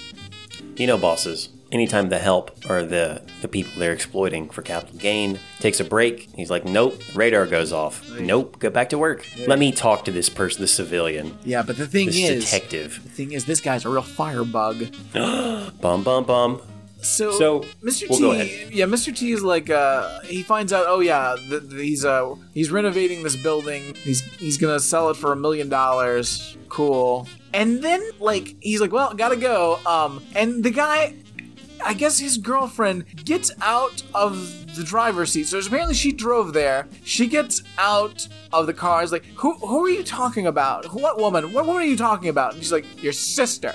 Now get back in the car. I was sick of waiting for you. Well, it'll teach you patience. And then, like, he gets in the driver's seat. So, is he driving her car, or did she drive his car there? Why has this woman got to get out of the driver's seat? Why isn't she driving? Let her drive the car. This is another one of those surprising, just random pictures into like another life in Seacouver that I fucking love. Like to me, it's the same thing as the photographer and the lady. Like, like you send chills down my spine because this guy's talking to her, and like this has no bearing in the rest of the story other than like he thinks like he is the one setting the fires. But the fact that he's talking to his girlfriend, and it is a did she drive there? Is it his car? Is it her car? And he says like patience is a virtue to her. Like that, yeah. He's, just we just know through this interaction that he's kind of a shady guy. And when he says something like your sister, it's weird, and we're like, oh, okay, this guy can't be trusted. Man, who knows what's going on? This this woman that he uh, is in a relationship with is apparently very questionable about other women in his life. Uh, who knows what that's about? But I want to know more. Like this whole interaction, I'm like, where's another scene with these people? I want to see more into their lives too. What's it, Tell me t- What's it, I want to see her reaction to finding out that he's a real firebug. That's where I kind of wish this show was 45 minutes or an hour long, because I just want more sometimes in these episodes. I wanted to have breathing room to be itself, though it is, again, every episode's super tight. Definitely. Mr. T is suspicious of this guy, um, and that's how this, the scene kind of ends with them. We cut back to the park later. Flute Girl's there playing. Um, we also know that Flute Girl has been told by the police and authorities not to go back to the park yet because she's under investigation or they're still trying to get these this fire thing situated. While she's playing, we see a montage of Mr. T going to the park and questioning lots of people, just like joggers, uh, kids playing in the park, anyone in November that's in a park, a runner that's just like keeping their legs up, but Mr. T stops them for a second and then he starts moving his legs up to keep up with her. I played for humor some of it. Um, but then we see Flute Girl has like wandered into this place the guy is turning into condos and is just like looking at looking around at stuff. Yeah, with her flute, just in her jacket and her giant scarf and her hat. And the guy walks in on her. And there's like architectural plans, there's stuff around. He kind of comes in silent and kind of scares her a little bit. And he's like, hey, um, who are you and what are you doing in my building? I Wait like a minute. I like old buildings. I like to wander in and just look around. The lives that must have been lived here, the things that people have left behind. I'm adding more to what she says, but it is like she's just like creepy. And it's the guy who who was talking about her earlier that's building the building, as Brad said. And he's like, wait a minute, you're Flute Girl. 'Cause she's famous at this point. She's been on the front of the paper back in the, the 80s when they had papers. Because back in my day, we had these things called newspapers where people got their news from. Kids. Um, and she's like, excuse me, but I have to go. And which is eh, like, I love that she just dismisses herself and is just like, so great. I love like her. I don't know, is the music calling her? Is her mom calling? She's just like, I'm sorry. Me. The music calls to me. I must go into the night.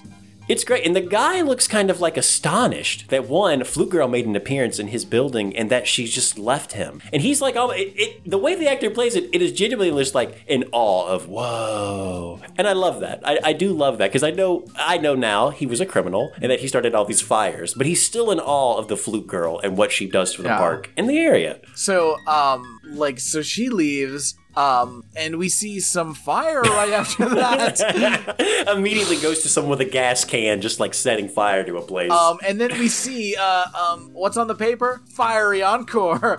Flutist plays encore as second building burns. Now, here's the thing. That's not the second building. no, it's like the third or fourth. Yeah. There was there was three before this. So this is the fourth building. So hey newspaper, get your shit together. Also, I love that they just used a photo of her from bef- from the previous photo, like just in a box under the fire. Like she, they don't have a photo of her playing the flute there. No, they're insinuating that she's the one who starts the fires, and it's it's wrong. Like it's criminal almost. It's just like, hey, we're gonna pin it on this girl because the media wants the girl to be the one who sets the fires. Yeah, And weird. you know who else does? Detective Jones. Yeah, he's like, lady, we told you not to go to the park, and she's like, just because someone put a picture of me near a park doesn't mean I was there, but also I was there. Also, I may have wandered into that building before it caught on fire, and I may have talked to the business owner before then, and I may have dismissed myself mysteriously. But I didn't start. You gotta believe me, mom. Tell him. Oh, it's so great. And like I love that like she again she just has like a flip out. She's like why does it even matter? No one believes the truth anyway. No matter what I say, no one believes the truth. Oh, What is she wearing in this scene? ah, I love. Um, It's some kind of like bodice. yeah, I can't. It's She kind of wears it later too. I don't. I, I can't. Yeah, I can't tell if it's just like a. I can't tell if that's just like the pattern, or if there if it is like a corset situation. It, I'm pretty sure it's a corset-like situation.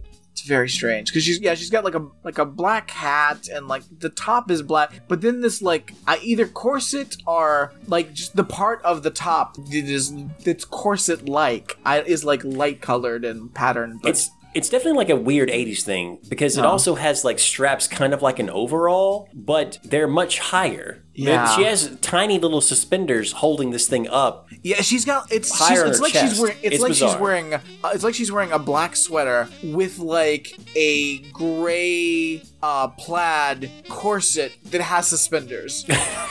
which is like, all right, flute I'm- girl, what I'm, I get it. What I'm I saying guess. is, like, flute girl, what are you doing later? You've cast a spell on Brad. I, um, she's a special lady. Mr. T's at the scene of the fire, and the guy who is the insurance claim guy is like, Look, this sucks. I'll be honest with you. We're going to have to pay this out. And I don't want to pay this out. This is a lot of money. It was insured. Like, he was going to sell this for a million dollars. And of course, the insurance claim is much than that. Uh, we, Amy Amanda really needs to do her job, whatever it is, so that we can get out of this paying this insurance claim, which I think is a weird spin to put on this. Yeah. Uh, also, that the creepy insurance guy. He also has something like, uh, um, ah, boy, that lady lawyer. Uh, oh, I hope she can plead as good as she looks. Weird, weird. weird reactions. Like that makes me cringe. Where Flute Girl makes Brad s- sends uh, tingles down Brad's spine, much like the photographer does uh, for the other girl. Like there, there's a lot of weird things happening in here, um, which I like. I think it, look, it is weird, but at the same time, I love that there's all these characters coming out of the woodwork with Oh, yeah. a little bit more than just the stock lines they have. Really world building, if you will. Mr. T's kind of like put off by the line, like, yeah, okay. We go to psychiatrist because they finally take this girl to a psychiatrist. I don't even know if they finally is really the word. And Amy Amanda's talking to the guy, and he's like, "Look, um, we're gonna keep her here for five more more days just to kind of observe her, which is like, weird. clearly, this is how you know this was made in Canada. Like the idea of like, yeah, we're gonna keep her here three to five days just to make sure. She seems fine, but we're gonna keep her here three to five days just to make sure. I'm sorry, three to five days? Three to oh, uh, uh, uh, um, excuse me? just to make sure, even though all and he tells Amy Amanda, look, she's fine. She's just a kid. But just to make sure she's just a kid, we'll keep her here for five days. I mean, We'll do you mean you're gonna board her. bankrupt her parents? Like, what are you talking about? No, no, no. It, it's taken care of by the by your taxes and stuff. You're fine. Weird. I like so crazy, so crazy. I'm not feeling Amy Amanda's outfit right now. The blue blazer with like the weird Yeah. stripes and the brooch. No, it's not good. It's it's it's too big. Um, yeah, the stripes are the stripe the because it's like it's like checkered like, but this checkers are so big it looks like she's the holodeck from Star Trek. She uh, yes, she looks like a blue holodeck from Star She's a Trek. blue holodeck. And look, sometimes Amy Amanda comes to correct the fashion, and sometimes she does not. This is one of those times. Mm-hmm. I love that the doctor says, "Look, just so you know, though, f- people who start fires, who have a compulsion to do that, that do it for fun entertainment, they watch the fires." I think you mean the difference between- firebugs. Yeah, look, classic firebug trait is that they they just lo- they get giddy watching the fire and the aftermath. And from what we can tell and all the pictures and everything, she is just like near but not watching it. So probably not her from that perspective. But again, five days. May, look, we'll make it around. We'll make it seven or eight. We'll just watch it for a full fucking week, and everyone can have their their uh, be rest at ease. That either no more fires happen, or if another one happens, we know it's not her. Cool, cool. Hi. She's back. She's got her. She's got her outfit on. She is playing her flute on the uh, her her room at the uh, psych ward. I don't know what this is. Yeah. Oh, we can actually see this outfit now. Yeah, we get to see it now fully. Okay, so this like it goes down to this is a full like skirt situation. Um. Okay. It's a cool outfit. Yeah. I'm gonna be honest with you. This might be best dressed, just because. yeah, I think so. It also has like a cool sheen to the fabric. Like it is. Like I'd also think that this would be something on a different world. Like one of the people at college, if they Uh-huh. wanted to dress and go out, this would be perfect there. And I fucking love the outfit. Like the best dressed, just hands down. Yeah. Flute girl. No, yeah, definitely. It's a goodie. Um, yeah, so she's of course playing the flute. Um, Mm-hmm. and Mr. T comes up and is like, "How could such a sweet sound come from someone so dangerous and destructive?" it's like, "Mr. T, you're, our you're you're part of our defense. What are you talking about? Why don't you?" And then Amy Man is like, "Actually, I think there's a chance that maybe she didn't do it. I'm starting to think that for the first time. What what are you people doing? There's never been any evidence." Nope. Like- Sometimes the media will do this to you, Brad. They'll just put look. They had suspicions of the first one, but when they printed the story that had a photo of her next to another photo of fire, and they still were putting two together, the media was forcing this Oh, on them. So like- of course they were confused. Amy and Amanda and uh, Mr. T, like, I am disappointed. Like, you guys should be better than this. Who who's out there protecting my dear sweet flute girl? Well, Mr. T, well, they're both coming around. Mr. T goes to the scene of this, the latest fire, and he's there kind of checking things out. And then the guy who started the fire, the guy who owned the building and is filing the, the ridiculous insurance claim, like just the amount, he's there. Mr. T's like, hey, what's up? Why are you showing up to the place that just burned down? He's like, oh, you know, I'm just checking to see if anything survived. Honestly, like a legitimate excuse of like, yeah, look, I own this building, Yeah. I'm seeing if anything was here. Mr. T's like, hmm, suspicious. also, not really ultimately suspicious, Not but at all. whatever. It's And Mr. T's like, you sure you should be in here? What do you mean? You know, it's very dangerous. Could be structurally unstable. Oh, good you know, point. Good point. Look, I'm just thinking about the documents I had in here, the things that I lost. I'm sorry. I just, you're right. I should get out of here. Like, I just wasn't thinking. Maybe that girl's not the firebug. Like, I don't understand the logic that's happening at all. But like, he would have to walk away and like matches fall out of his pocket, and then also like a note that says like a, a, a cross out of like different places in the park with like an X on them. I'd be like, well, wait a minute, that's suspicious. Um, but this is not suspicious at all. But what we've, but uh, what Amy Amanda tells him is like, oh yeah, it turns out that uh, uh, that guy was having a real hard time selling that place because the the city was um, counting that building as a historical landmark. Ooh, I don't know why. Hit with the old historical landmark. How was that building a historical landmark? Weird. Who knows? Um, Seacouver. I guess.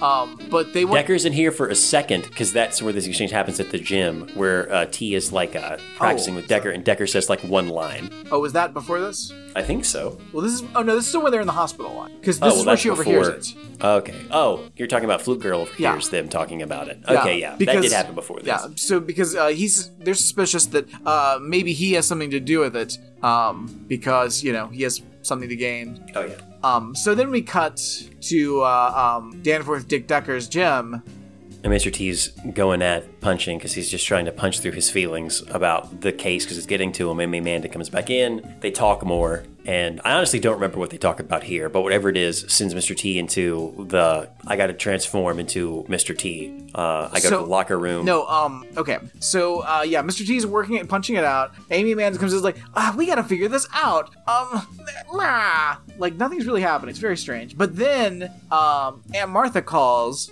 and Amy Amanda has a crazy over the top reaction. It's real, what? Um, because apparently Flute Girl left the hospital Uh oh. because she's on the case. It's been less than a day, Brad.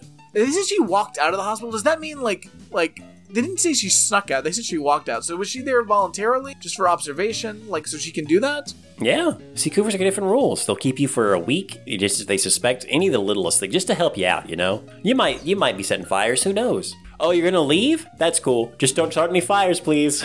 She'll be back. um, so they get run to the park. Mr. T changes into Yeah. his awesome uh, regulate. I'm gonna start regulating outfit mode. This this fucking costume change is wild Oh, it's awesome. because not. I mean, all, all the costume changes are great. Always love it. But they intercut like fiery explosions for Yeah. no reason. I was like, wait, is there another fire happening? Like, That's no. what I thought too. They're just putting that in. It's for effect. It's Mr. T feels the burn. Like he's like, yeah, I am an explosion. So good. So good. So yeah, um, Firebug guy is uh, at his place, looking it over, don't know why he's there, and then he starts hearing flute music. Spooky flute music. The the weirdest thing to the flute music, just to note, not the beginning flute music, but the one that they play after that, which is the same track over and over again. The beginning of it, to a point, are the same notes to a very to a well known video game song. Um, it's it's from one of the Legends of Zelda games, and at first I was like, whoa, whoa, whoa, whoa, whoa, this predates that by a lot. Um, and Flute Girls literally up to a point of like the first five or six notes are that song. And I'm thinking like, what the hell? And of course, then it deviates slightly, but it's close enough that I'm wondering if they were influenced by TNT. Literally, like it's it's kind of weird. Amazing. It is pretty cool. Holy fuck. What's wrong? Um, Or what's what did you discover? oh, sorry, give me one second. I gotta check this out. Ladies and gentlemen, Aunt Martha just called Brad, and he is reacting. I just got some some breaking news uh, Uh-oh. via Facebook.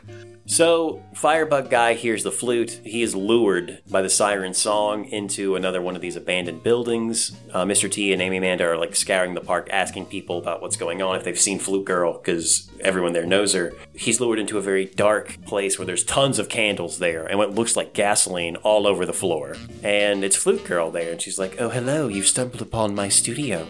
He's like, "What? I record here." And the craziest way she's delivering, we look over, we see just a beatbox with a record, like a cassette in it recording, and he's like, "Okay, uh, crazy."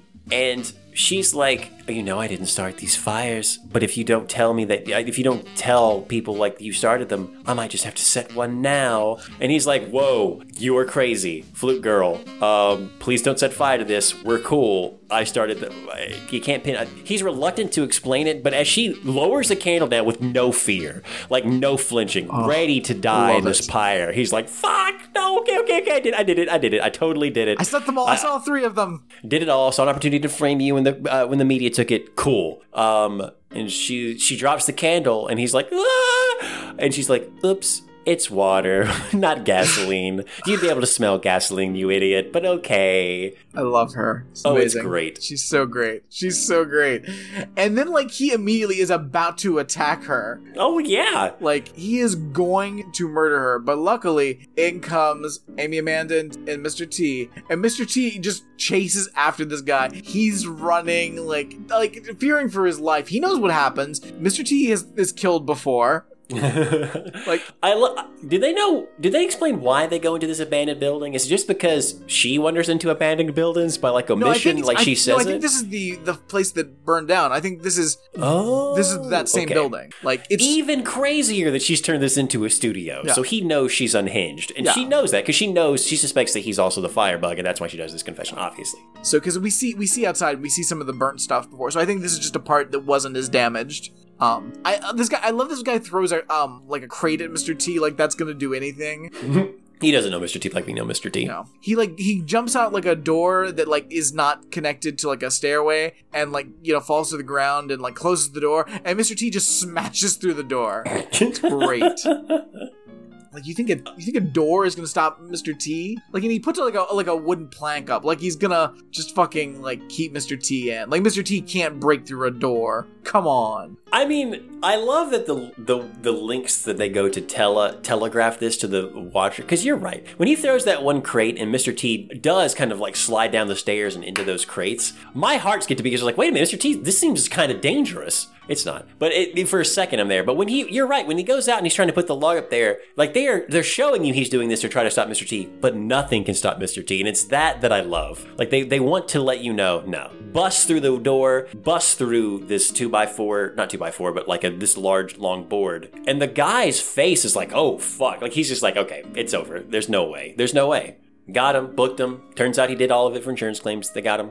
Um, so uh, yeah, so afterwards the reporters are all trying to talk to a flute girl, and flute girl's like, "I'm very happy this is all over." They're like, "That's all? Yeah, fuck off." Um, so they get in the elevator, and uh, she's like, "Well, I, I'm I'm glad that's all over." And uh, Detective Jones is like, "Yeah, uh, every, the media's still real angry with us." And, they're like, and Amy is like, "Yeah, um, they're pretty pissed off with the way uh, uh, you guys fucked around with this fucking innocent teenage girl, you asshole." nah, another day, another Wednesday. And what does Flute Girl says? What does Flute Girl say? Hold on. Oh yeah, Flute Girl's like, well, don't believe everything you read in the papers. and they all kind of laugh, but even her mother looks at them like she's unhinged. I don't know. She she look. Did she start the fire? I mean, we know she didn't, but still. Reassure me as the mom. I need to know that she's not going to do this. Um, I do love that we also get a picture of the paper where they print the picture of the guy, kind of like with his trying to put his hand over his face with a cop of like the guy who actually was a firebug, and Yes. then a smiling picture of the flutist uh, just sitting there, and it says "Park Nero to Hero!" exclamation point. Cool. Uh, Not front page though. Uh, It's so I love Park Nero a hero. No, but she's not a Nero. Like, leave her alone. Yeah, you guys painted her as that. Quit trying to paint her as that. Um, who won and who lost? I mean, Flute Girl got hassled by the press, but she had awesome comebacks to the press. She was the one who caught Firebug, because without Yeah. her, they would have not have caught it. And she's also got tons of publicity. Is it negative publicity? Sure, but she's got exposure. I'm sure she can easily parlay this into something else, as far as like maybe a second chair position at the city orchestra. Hmm. Who knows? Absolutely. This is the beginning of her career. Yeah. I yeah, I think Flute Girl won. I think I, I mean I think clearly Firebug lost. There's no way around it. Like he was already Yeah. in debt. He, he came up with this kooky scheme to burn down three buildings so that he could get insurance on his one building. Like dumb. He did this over the, a long period of time too to help throw suspicion away from him. Yeah. And that it was just random. So he had a really long plan and it ended up backfiring anyway. So time wasted. Yeah. And he He's tried probably to gonna frame Flute Girl. How Yeah. dare you? Yeah. Easy win and lose here. Yeah. Best dress is Flute Girl by far. Yes. You have to look at that dress, guys. If you watch the show, I mean, you'll know which one it is. It's a goodie. Best outfit, the TV show, this episode. Mm-hmm. Worst dressed, maybe Amy Amanda in that holodeck outfit. Yeah, Holodeck's bad. Holodeck is bad. Yeah, I think I think Holodeck's the worst. Yeah, definitely. Um, Brad, would you entertain a new category just for now? Oh. Because I talked about this on the phone. The question is, who stole the show in this episode? Hmm. I think the, the only reason I brought this up because the guy. Now, for you, it's different, but for me, or maybe it's not. But when I first brought this up to Brad in text messaging, I was like, the dude who's the maintenance guy at the park cleaning stuff up Yeah. is a standout. I stole the show. Yeah, I think a case could be made for t- photographer guy as well. Oh yeah, But totally. I mean, yeah, like no, I think yeah, Park Guy is definitely like just the fact that he laughs maniacally at the end of that is like so weird, so weird. every line is a, a strange choice and it's just great um so to me he stole the show and brad if you're cool with that too then uh, honorable Sure. mention goes to the photographer He, sto- he because stole again the show. story was so great Flute Girl stole my heart though. yeah So- Flute Girl stole the heart are there any heart stealers in this episode it was Hmm. Flute Girl Hmm. I, I also feel like after that that maybe Sophie slash Sophie always steals the show in whatever episode that she's in, and that Decker will often steal the show with some of their performances and what they do. But this episode, it is obviously Park Guy. Indeed, absolutely. Thank you so much for listening to the show, ladies and gentlemen. Brad, there's something you wanted to talk about added that was in the middle of it. Do you still want to Yes. throw that in really quick? Okay, before we go, one more thing. Guys, as we were discussing TNT, I get a message from Chris with a link to a YouTube video. It is a nine minute video. It is a review of a purchase from Creepy Hollows. No way! yes. Um, and uh, I'm I'm looking at it now. I'm just like kind of like like looking at some some trash that this person paid money for. It's like a shitty bracelet and like a little charm of a pig. Whoa! Please link this. I need to see this. Yeah, I'm, I'm sending this to you now. I I'm gonna have to watch this and get a full um. Get, there's also some kind of like medallion. I, there's a, there's a couple of things here. Um, at first I thought it was I thought it was like a um it was from Creepy Hollows, but it was just reviewing some purchases. Oh wow, it's like a rock with a bull on it. Oh boy, this shit. I love the business card that says this was lovingly packaged by like Nova, and it has like a vampire on it. Already Amazing. kooks. Um, that pig medallion is weird. Yeah. I'm liking this without any volume on, so Yeah, same. Very strange. The, the there's another thing she bought that looks. It says it's packaged by Mort Mortimer with Mystic Honor, and it looks like a character from a video game or Storm Shadow from. Joe is the character on the card. Uh, um, where's give me a timestamp on that? This is at two minutes and forty three seconds. This goes on for nine minutes. Oh, This was in 2020 December, so whoa. a while ago. Ooh, this one is like a, a, sh- a shitty rock stamped with a weird bull print. Yeah, I, Oh God, what the hell is this? I mean, I can only assume this. There's some sort of magnet or something that says life is made up of s- sobs and s- sniffles and smiles. Smile, and the world will smile with you. And then there's a made in the USA. I I don't know what this is, but it's part of the unboxing. oh, is this a char? I think I'm seeing a charging box. Yeah, it has like a three on it, at least in the package. Uh, oh, there's The a bubble couple. wrap. She, got- she got a couple of boxes here. Um, this is awesome. This is so weird. I'll have to watch this with sound on it just to Yeah. really, and sure we'll give a full report next time. The box so far is the nicest thing. And then she gives a review um, with like how many, uh, and she's rating it by bats, um, which is very funny to me.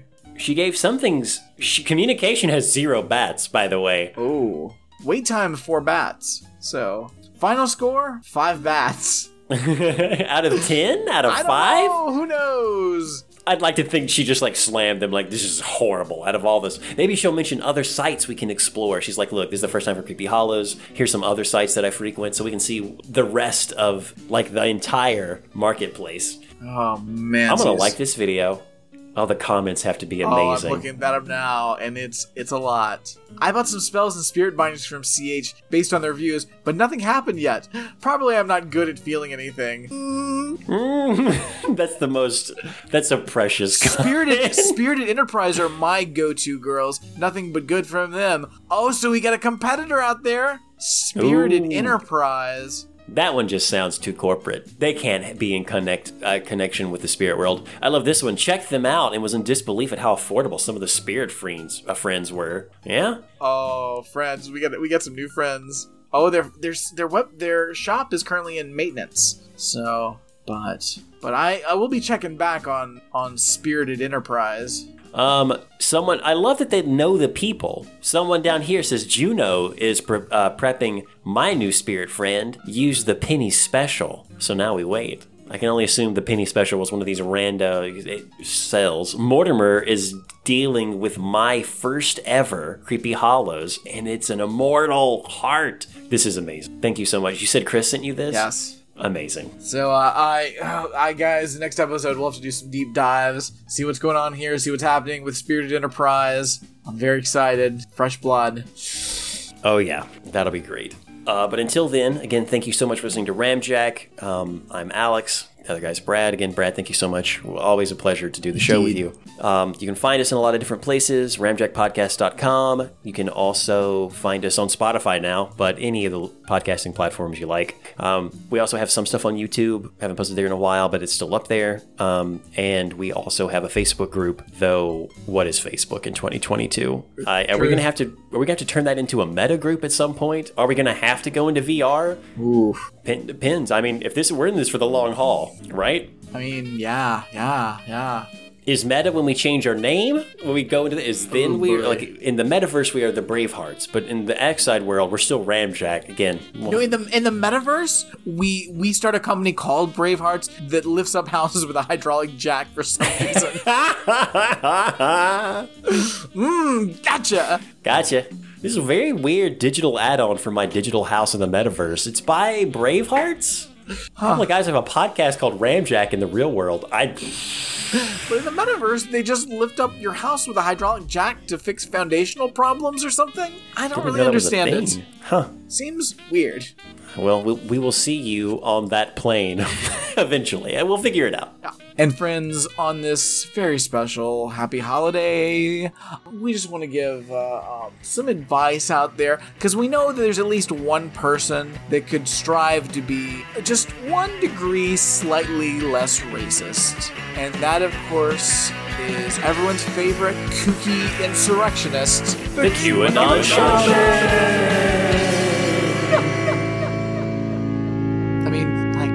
Be a little less racist, I guess. Yeah, a little bit every day. Just a little bit. I mean, he's got a lot of time to, to do a lot of little bits while he's in jail. Indeed, Prison. indeed. He's got some time to to do that. He's got some time. I don't really know much about QAnon Shaman other than you know the whole the whole thing we just talked about and like him being a part of this. Is it cosplay? Like, is he? sh- No, because like the, he's part of that like because there's like this whole like um section of QAnon that's very new agey. So he like he's Doesn't he's like for me. real about like his shit. Like he's He definitely has like stuff from Creepy Hollows oh or those yeah, sisters. yes, He has yes. spirit. He had spirits with him when he took the hill, Capitol Hill. yeah yeah yeah he, he yeah he was definitely had some spirit bindings. Um, His sign could have been bound with spirits in it. definitely. Were they vampires? Were they seraphim? Angels? Who knows? Those poor spirits bound Did, did to he did he have some Alito Supremo mermaids? Who knows? They certainly didn't help. Didn't help. Did they hurt? Uh. Who knows? Hmm. That's see that's that's the new talking point. All right. Yeah. Um. No, the FBI. Um. uh, The FBI did not uh stage the the January sixth event. Uh, what happened was these Alita Supremo mermaids, huh? uh, clearly like working for the deep state because the deep state obviously is connected to Alita Supremos, obviously. So the deep state's connected to the Alita Supremos. The Alita Supremos when did we go into like okay look okay just so you know here's the structure where we've gone from this is clearly what happened and let me lay out the structure for you Uh, very simple. Um, Litos Primos. yeah, and I, like my voice is going. I can't. I can't do Alex Jones right now. oh you're fine Um, but Litos Supremos definitely did did January sixth. Like it was. It wasn't the Patriots. Obviously, the Patriots were just there trying trying to make their voices heard. Um, so that um the the fraudulent election wouldn't go through. Because clearly there were werewolves casting ballots. huh okay i mean if a werewolf is a citizen Um, werewolves cannot be citizens. where does it say in the constitution of the united states that a werewolf can be a citizen answer me that Hmm. All men are created equal. All men, not not wolves. Wolves do not get a vote. Listen, when when when even a man who says his prayers by night uh, may become a wolf when the wolfbane blooms and the autumn's moon is bright. And when that happens, he loses his right to vote.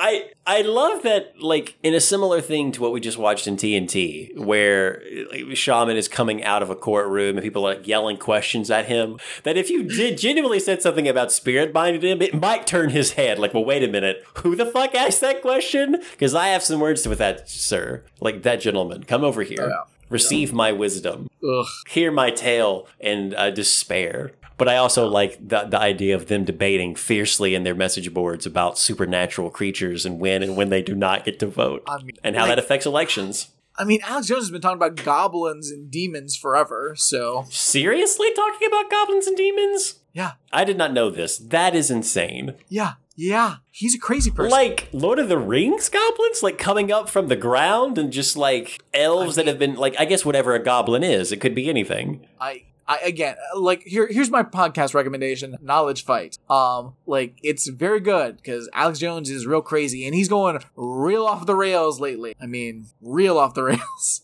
Interesting. So, uh, yeah, I, I think this is a great time to start listening to that podcast because like a lot of kooky shit's happening. I'm subscribing right now. Yeah, it's a goodie. It's a goodie. I'm almost caught up to when I started because I, I actually I went back and started back at their first episode, and I've been slowly working my way forward. And now I made it to like March of 2020. Well, continuing to listen to new episodes, of course, but This is a free call from Jacob Chansley. an incarcerated individual at Alexandria Detention Center. This call is not private. It will be recorded and may be monitored. How would you describe the conditions of the jail that you're in right now? Well, the conditions in Alexandria are in the detention center not as bad as they were in, say, the DC jail. I've never experienced like real racism and prejudice in my life until I went to the DC jail. There was a, a a black woman from Nigeria that was like their nurse or their doctor that was examining me while I was fasting for 11 days because they weren't feeding me organic. She thought I was a racist and a white supremacist and all this crap because she believed what was on the mainstream Mockingbird media. And um, when I told her that I was not racist, that I was not white supremacist whatsoever, that I've actually, you know, dated all sorts of women of all sorts of races, I've, I've had all sorts of friends of all sorts of races, and I said, I, I even, you know, I've even dated several black women. She said, I can't believe a black woman would ever date you and I was like, oh my, I was like, oh my god, you know, like this woman is like being openly racist, you know, because if the roles were reversed and she were standing in the doorway while a white nurse told a black guy, I can't believe a white woman would ever date you, she would be appalled. You know, she doesn't know what my ethnic background is. She doesn't know I got Native American blood in me. She doesn't know, you know, you know what I'm saying? She has no idea, but she's judging me by the color of my skin. There was also a guy, a guard over there that wore a Black Lives Matter mask. So he was taunting the Trump supporters and you know, like harassing them and you know, messing with them and stuff. I didn't know you had a Native American in you. Yeah, yeah, that's something. Uh, that's something that I found out um, somewhat recently, actually. How do you feel about the nickname QAnon Shaman? Well, it's not. It's not anything I ever asked for. It's one that was given to me by Alex Jones. Alex Jones gave you that nickname? He's the one that called me the QAnon Shaman for the very first time when I did an interview with him. I think it was on the 8th of January. Damn. So it just caught on from there? Yeah. Maybe you're not QAnon Shaman, but you are a shaman, right? And you also. I do practice. I do practice shamanism. Yes, sir. Can you tell me more about what shamanism means to you? The shaman is like a ancient monk or um, priest, psychologist, pharmacologist, historian, storyteller, artist, um, astronomer, tattoo artist, um, psychic. All of these things wrapped into one person. And so for me, I was always interested and intrigued by Native American culture. And like I told you, my grandmother said that I have Cheyenne in, uh, in my uh, blood. So where does Trump fit into this whole thing? Well, you know, that's a good question. Um, that this whole idea of Pizzagate and the, the info that was dropped during Pizzagate was almost like a trial run and uh, it was conducted to disclose the truth to the public prior to the 2016 election. So uh, the public knew what was really at stake, and people like Hillary Clinton couldn't get in. And the point is, is that Q was like the next step, I think, in the intel drops. And so, after understanding what in the Q community is known as the Q clock, um, the way that the timestamps and the gap code work with the Q drops and how they all relate to Donald Trump's tweets, and how there's a lot of the same verbiage in the tweets as well as in the drops, and they, they all, a lot of the time, they occur, occur around the same exact time, and the way that certain messages are put out, you know, in, in time or in lockstep with his tweets and all that stuff. They, they were using uh, numbers to communicate a much larger and broader message that if you put the puzzle pieces together, it made perfect sense. It seemed to me that Trump was a part of something a lot bigger.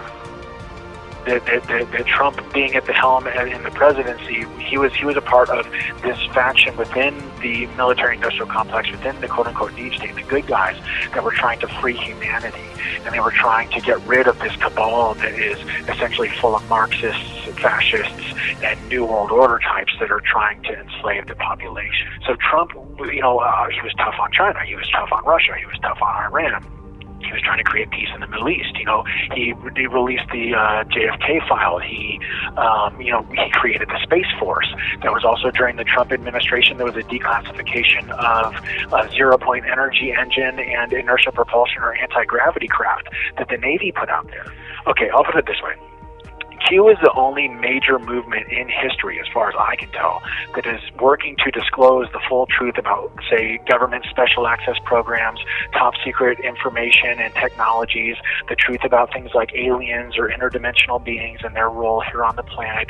They, they're the only ones that this this movement was the only portion of any sort of uh, campaign that I've seen in, in history that that is talking about like the breakaway civilization that has been created in these deep underground military bases.